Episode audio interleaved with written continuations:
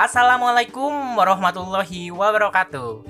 Halo teman-teman, selamat pagi, siang, sore, dan malam. Kembali lagi bersama saya, Aksa Azel Taraga Baluya dari Universitas Pendidikan Indonesia. Nah, gimana nih kabar teman-teman semua? Semoga di tengah pandemi saat ini, teman-teman tetap menjalankan protokol kesehatan dengan baik ya, dan juga dilancarkan segala urusannya. Amin. Nah, jadi di podcast kali ini saya akan membahas tentang pendidikan karakter pada pembelajaran daring. Nah, sebelumnya, apakah teman-teman sudah tahu apa itu pendidikan karakter dan apa sih pentingnya pada pembelajaran daring saat ini? Kalau belum tahu, yuk kita bahas.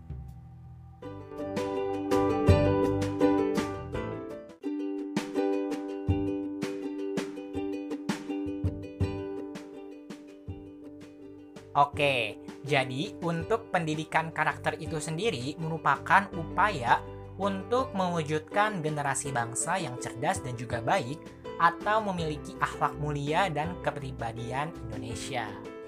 Selain itu, keberhasilan dari pendidikan karakter juga mengisyaratkan bahwa pembelajaran itu tidak hanya dilihat dari ranah psikologis saja, tetapi bagaimana keseimbangan dari ranah kognitif, afektif, dan juga psikomotor yang muaranya adalah mewujudkan manusia seutuhnya. Nah, teman-teman, seperti yang sudah kita ketahui sebelumnya, bahwa kondisi pandemi COVID-19 saat ini menjadi tantangan tersendiri bagi dunia pendidikan nih, khususnya pada pendidikan formal dalam upaya pendidikan karakter bangsa.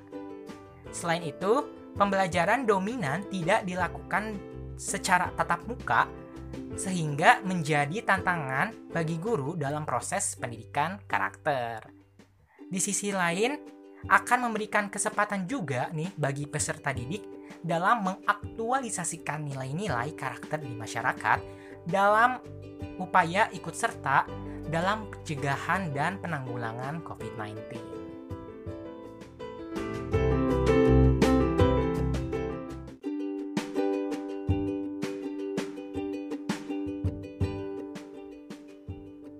Nah, selanjutnya perlu kita ketahui juga loh teman-teman bahwa dalam menghadapi tantangan zaman yang saat ini memasuki era revolusi industri 4.0 yang syarat akan kemajuan teknologi digitalisasi, penanaman, dan juga penguatan karakter bangsa.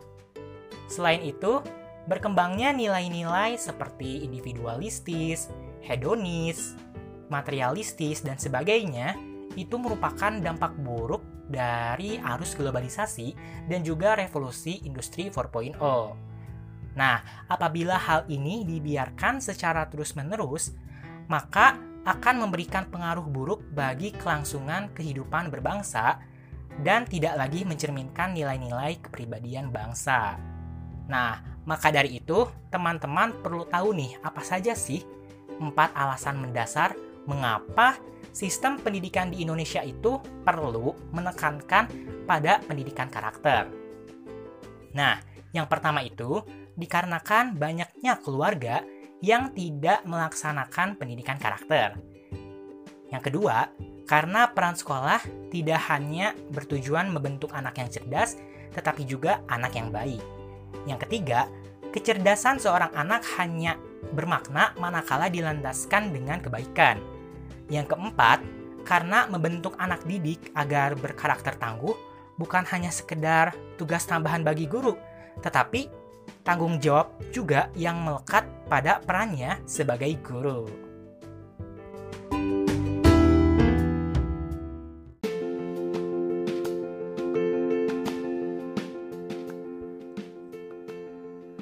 Nah, jadi teman-teman sudah tahu kan bahwa pendidikan karakter itu sangat penting untuk diterapkan pada masa kini.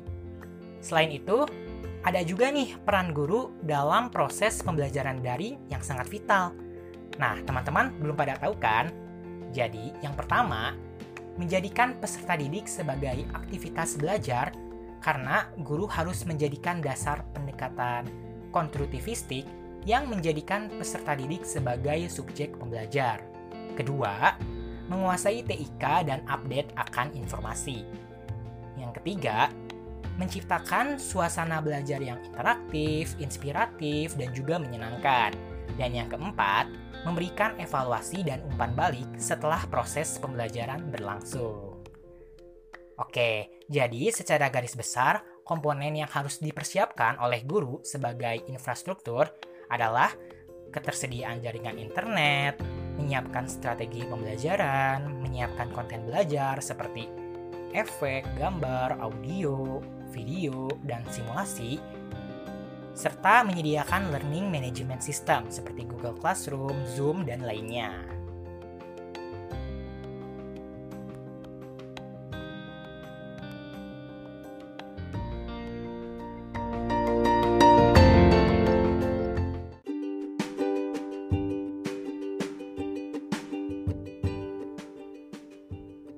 Nah, gimana nih teman-teman?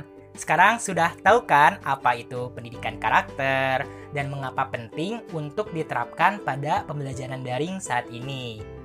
Semoga apa yang disampaikan tadi sudah jelas ya dan dapat bermanfaat juga nih bagi teman-teman semua yang sedang menjalankan pembelajaran secara daring. Tetap semangat ya. Terima kasih sudah mendengarkan podcast ini. Sampai jumpa di podcast selanjutnya. Wassalamualaikum warahmatullahi wabarakatuh.